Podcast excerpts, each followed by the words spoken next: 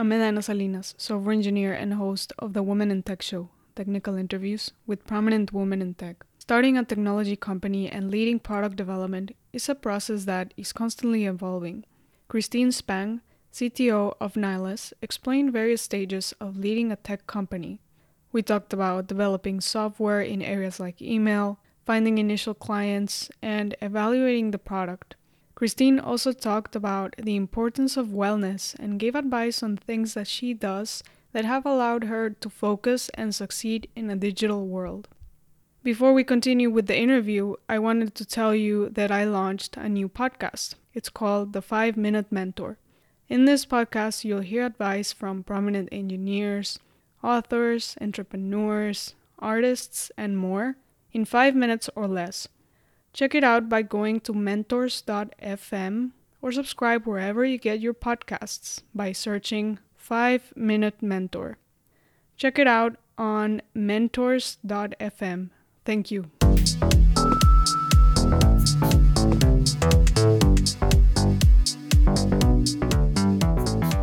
Christine Spang, founder and CTO of Nylas, is joining us today. Christine, welcome to the show. Thanks, Edaena. It's great to be here. Good to have you. And we're going to talk today about several topics. Some of them are, you know, about your introduction to technology, Nylas, and what you're doing here, and also about wellness. I want to begin first with some of your background. I was reading about it and I saw that you were contributing to open source projects since you were 15 years old. Can you talk about what you were doing at that time? Yeah, I really got into it through originally through gaming. I guess I started out by finding like old free games on the internet that you could download and play. And usually they were not open source games in the beginning. But somehow through a chain of uh, these random old kind of abandonware games, I ended up getting into these kinds of online multiplayer games that were text based called MUDs or multi user dungeons. And I tend to like get really into things when I get excited about them. So I started playing this one MUD that was based on had like a Lord of the Rings theme, and I played it so much that the people who were running it were like, "Hey, you should help us run it," and so I started helping run it, which meant like it was very role playing centered. So I had to help kind of create plots and build rooms and things and kind of new objects and parts of the game. And through that, I found out that if you wanted to actually be able to make deep, kind of different changes to the game world, you had to learn how to program because that could actually change the actual capabilities of the world itself. So, because of that, I started teaching myself C uh, when I was in high school. And the game also, its engine only ran on Linux. So, I had my brother help me install Linux on the family computer. And it was kind of a rabbit hole that kept going from there, where like I started using this flavor of Linux called Debian, and I got curious about how it was made. And turns out it was made by all of these like volunteer developers around the world, and it's all open source. So that's how I got into open source. So through this game, I got to Debian, and then I started actually contributing to Debian while I was in high school, and and that's basically how I decided that I wanted to be a software engineer. So it started with you playing this. You mentioned they are text-based games. Can you explain a bit what that is? Yeah, so basically, there's a game world that's entirely defined as uh, descriptions. So typically, you join the world, then you end up in a room, and it says, like, um, you know, a dark forest, and then a, a, few sentences that describe more about kind of where you are. And then there's typically directions where you can move. So you can go like north or west or east or south. And through that kind of base building block, you essentially like define a map of the world. And you could draw it out in terms of like squares. Um, and in in this game, there's like cities, and you could go out into the wilderness, and you could get attacked by orcs, and there's like different cities that you could go between in different areas. And then there's there could be objects on the ground, and there's commands that you can like pick things up and interact and talk to people. Mm-hmm. And then there's other players in the world, so you know, it would not be just be you who's connected to this game server, but there might be, you know, 50 other people logged in and playing at any given time. So you could actually run into other people uh, in the world and interact with them. Okay. Do you still play some of these games? I don't play any games at all anymore, and I haven't since I started this company. Okay, and we'll get to talk about the company in a bit. One more thing I wanted to talk about here related to working with open source and Debian and Linux is that you mentioned this diversity outreach group called Debian Women. Mm-hmm. Can you mm-hmm. talk about you know how they helped you? Or- yeah. So when I was getting curious about Debian, I found this essentially like aggregator of blogs that uh, were written by contributors to Debian. And this is software called Planet that people use to do this. It basically takes the feeds from all these blogs and multiplexes them into one that you can read on uh, a website. And so I subscribed to this aggregator, and um, one of the contributors to Debian wrote about uh, this women's outreach group called Debian Women on her blog. And that's how I ended up joining their IRC channel. And I would say that was crucial for me to actually picture myself as one of those contributors because and I just didn't make the connection before. And that post made it really obvious to me. It's like oh they they want people like me to help. And it just like made it so obvious that it was a no-brainer for me to get on the channel and start talking to people. And it was uh, very approachable. But at the time you didn't realize this. Is more now looking back oh yeah that women's group held me you know on board. Yeah, it's definitely a hindsight thing. I don't really remember what I thought about it at the time. I thought it was really cool. I thought the people on it were really cool. Yeah. So I don't think it was so much like this is gonna take me to my next career or something like that. Yeah, definitely. Let's talk a bit about Nylas, which is a company you co-founded and it's building products in areas like email and contacts and more things. Can you explain in more detail what Nylas is is doing? Yeah, so Nylas is essentially it's an API platform that makes it really easy to build other software products that integrate with email, contacts, and calendar. So essentially, kind of what that means is that if you're trying to build, you know, some sort of like a common use case that people use for a platform is building things like CRMs or kind of workflows on top of email that you know some person out there needs to be more productive essentially. Like a lot of things people have built are things like sales automation tools or like hiring tools uh, crms for every different industry out there. The ways to kind of bring calendar into embedded devices like cars or you know like devices that you can put on your wall to show your calendar and let you interact with it. We you know email's really old. It's been around since even before the world wide web so like 50 years at this point and you know, we found when starting the company that people that tried to build things that were, working with email, including my co-founder, just spent so much time even getting to the point where you could display data that it was pretty obvious from that why people weren't building a lot of new things that worked with email just because the lift of things that seemed really basic was not meeting the developer experience that modern developers expect. And that meant you had to learn a lot of different things in order to work with email. And it just took a lot more time. So, you know, if if it's going to take that much time to to do the basic things then you're not going to get to actually building things that are new and innovative what do you mean by the basic things like what are um, the things that can take bottlenecks and you would expect.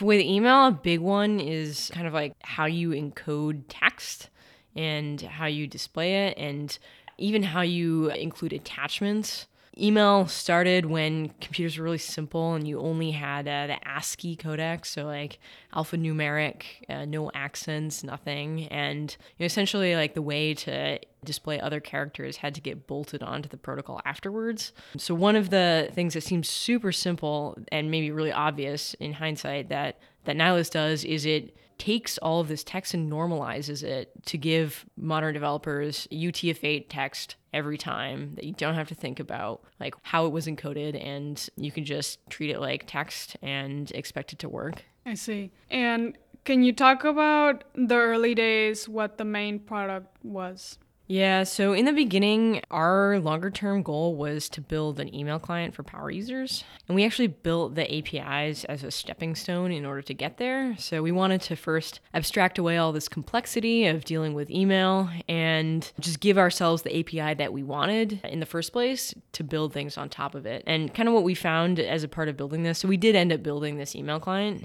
But we learned a lot about business in the meanwhile. In the process of selling both the API platform and also trying to make a business out of the email client, we just found that the email client was a really bad business and the API platform was a really great business. So um, we stopped building the email client and decided to focus 100% on the API platform. And in the early days, how were you finding your customers or clients? Yeah, I mean, eh, when you're small, it's all doing things that don't scale. So, like, we probably the way that we got the word out the most in the beginning was through releasing a lot of the early code as open source. So we we built our first version of our kind of IMAP connector that would let you hook data from any email account that supported IMAP into our system, and we released that as open source, so you could run it uh, on your own server. And um, we did a big press push around that to get the word out about you know what we were doing in terms of improving the email developer experience. And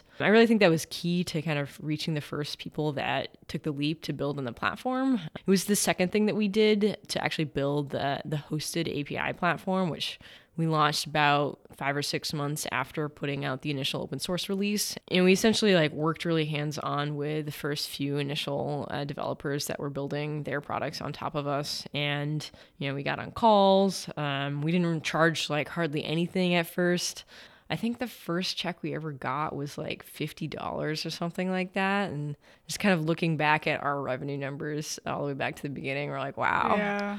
That seems so exciting at the time, but you can't build a business on a $50 check. Yeah, exactly. And we talked a bit about this earlier where you have various products and then you decide to focus on something else and I've heard this in other companies. I think Slack started, you know, in the gaming space and they built the internal chat and it ended up being their product. Throughout this process, what are some of the things that help you evaluate and decide what efforts to double down on versus what Mm-hmm. Yeah, for us, it really came down to the business metrics we were seeing. okay The biggest, probably the biggest one is you know this thing called churn. It's basically how many of your customers stick around over time. And a sign that a product is really not working is if a lot of users uh, sign up and start using it, and then they disappear really quickly. With the email client that we built, we were seeing more than 80% churn each month. So we reached a really large audience of kind of email early adopters, people who just really like trying out new things that have to do with email.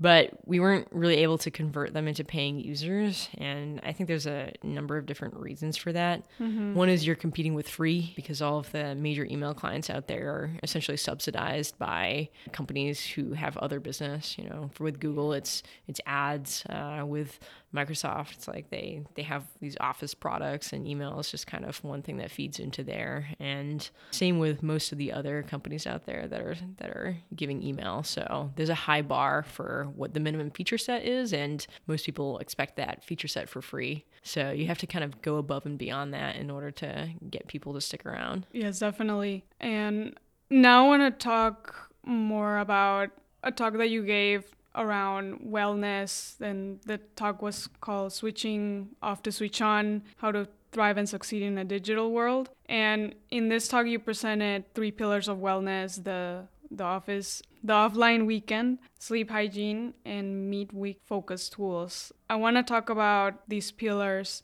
Can you first explain the first one, which is the offline weekend? Yeah, so I've been running this company for almost six years. It'll be six years in August. And I don't think I would have made it this far if I hadn't really, really figured out how to kind of work in a marathon pace rather than uh, kind of a sprint pace. And to me, one of the things that I've discovered that has been really helpful for kind of recharging is unplugging from my digital life on a pretty regular basis. So, like, you know, a lot of the time, like I'm on Slack, I'm on email, I'm getting messages all the time, I'm multitasking, I'm you know, dealing with a hundred different things during the week. And I find that it makes me arrive at work on Monday kind of with a clear head and feeling refreshed if I focus on going outside and just turning off my phone on the weekend. Um, and the way that I found that works really well for me is to to go rock climbing, ideally somewhere that doesn't have cell service. So then I even if I do turn on my phone, like it just doesn't work. Yeah.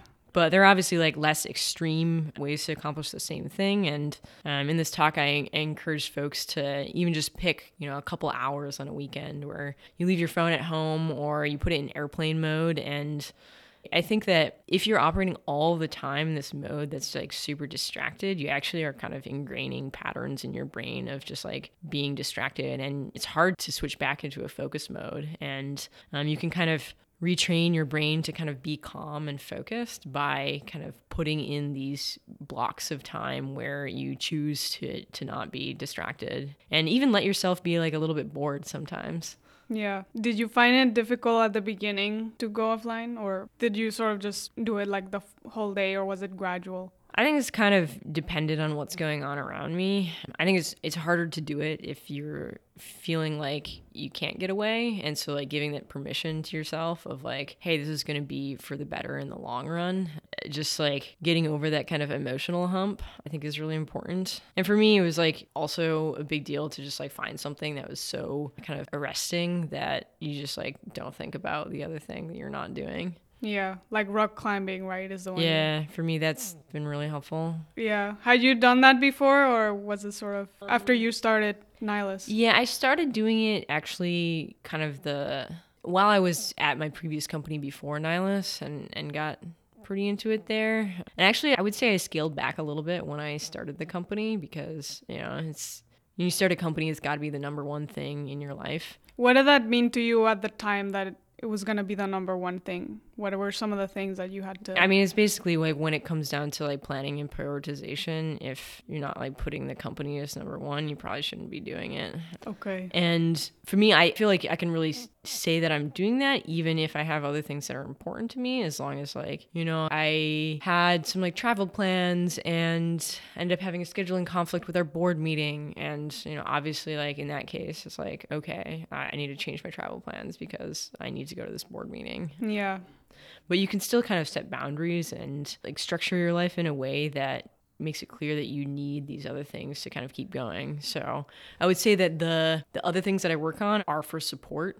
They're to make me more effective and you know it's it's still the case that I'm doing a lot of these things. I have a focus on kind of performance and productivity because you know, I want the company to be successful. Yes. Let's talk about the second pillar, which is sleep hygiene. Can you give some context around this? Yeah. When I was in college, I learned a big lesson the first year where I you know, some people gain 15 pounds in their first year at college. I didn't, but I did experiment with like, you know, staying up all night because there's lots of fun things to do in college. And I feel like I learned a pretty hard lesson that know, your performance uh, plummets pretty rapidly if you don't sleep. Um, and there's a small subset of people who can do the like four or five hours a night thing every night for a long time, but uh, chances are you're probably not one of those people. And most people need, you know, seven to eight hours a night regularly. And if you don't get that, especially for a couple days in a row, it's it's basically like being drunk all the time. And there's a lot of research that supports this. So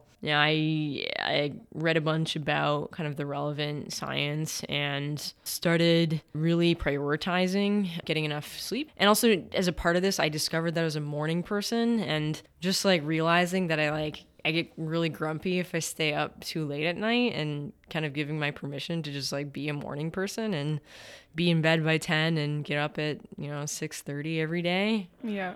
Uh, has done wonders for just like figuring out how to kind of keep my my marathon pace going for a long amount of time and and kind of being happy about it. So I, I at this point I really prioritize sleep and I also like you know kind of do all the little life hacks to make make it really good quality sleep because it's not just about the amount of time you're in bed and you want to actually be asleep. Um, so I you know I you know try not to be working like at least an hour or so before bed because if you are doing really kind of high energy things or like stressful things, um, it's hard to wind down and actually go to sleep. So you kind of have to build a ritual in or like a routine to to kind of turn off your brain and uh, get away from like digital devices because there's like scientific reasons for why they disrupt your sleep. They emit blue light that disrupts your actual this hormone called melatonin, which is what allows you to actually fall asleep. And I also stopped both drinking and consuming caffeine on a regular basis.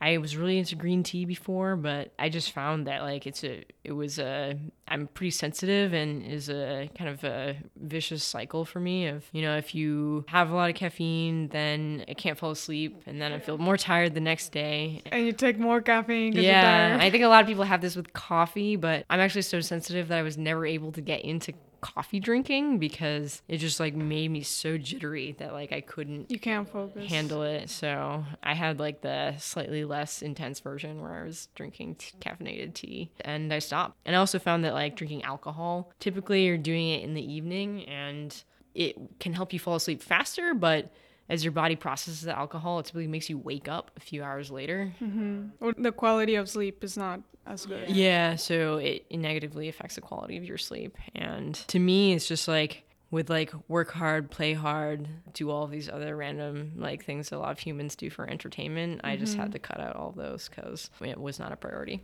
Yeah. At least it sounds like you were constantly observing yourself and seeing what worked and what didn't, and then you came up with a, a plan. Yeah, I feel like I I both got lucky to have kind of pretty good natural feedback, but also kind of got into like meditation and Yeah. kind of like learning to observe myself, even as far back as college. So I had this basis of tuning into that feedback, and I think a lot of folks really need to start there. It's like I've talked to a lot of people where they're like, "Well, you know, caffeine doesn't keep me up." You're like, well, maybe you should get a sleep tracker and see. Yeah.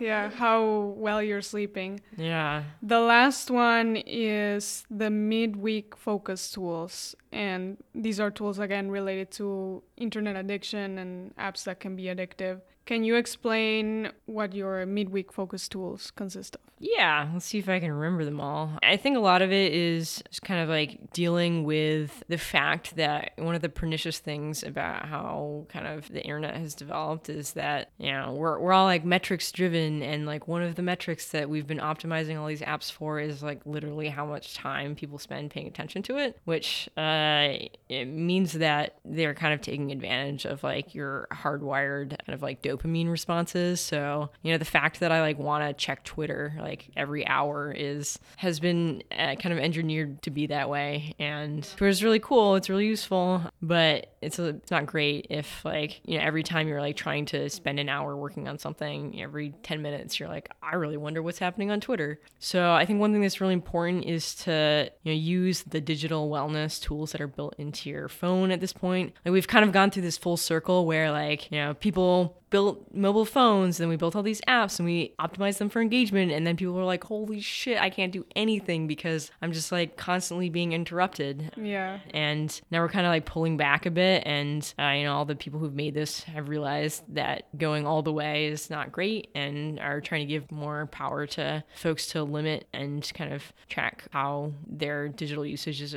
affecting their well-being. So one thing i do is like turn off the notifications for every single app that is basically not my calendar or text messages or the phone because there's almost nothing that needs to be synchronously interrupted me for that's not one of those things. It's like do i need to be somewhere? Does someone need to like send me a personal message? And other than that like send me an email. Like i don't want to see it on a push notification on my phone. I think what I also think about that is once you're aware of that and you turn off the notifications for yourself, one thing that I do now is I'm more thoughtful of like, uh, why am I sending this as a direct message? It could just be an email that they can see later. I'm very mindful of not interrupting, you know, coworkers for little things that yeah one thing when you're growing a company is with slack uh, kind of cracking down on people using the like channel notifications it drives me crazy yeah. when it's like ah could that have just been a message could that have been an email Yeah.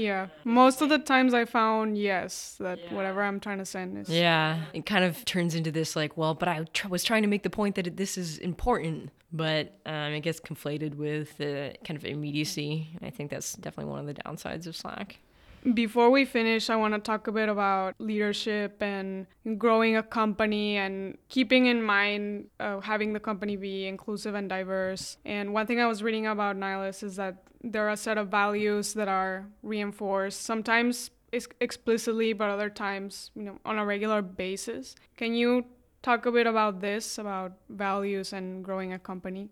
And I think it's pretty important when you're starting a company to write down your values pretty soon. Like, you know, as soon as you're like half a dozen people, every person that you bring onto the team needs to kind of know what's important to you. And at this point now, this is 50 people, and we have a set of values that we've written about in our handbook and we've published. And it's not something that's like completely unchanging. We've actually made tweaks, you know, every six months or a year for the past couple years. And I think that's natural and healthy. But when it comes to like D&I, that's one thing that we haven't really changed at all since the beginning and i think that kind of writing it down and publishing it and also like working it into our hiring process and making sure to kind of screen folks and ask questions that show that they're aligned with that value has been really important for us kind of maintaining the cohesiveness of everyone thinking that that is important because there's a lot of people out there that that don't care or would rather not spend the time on it. Yeah. And you know, if you're building a company, you need people to buy into like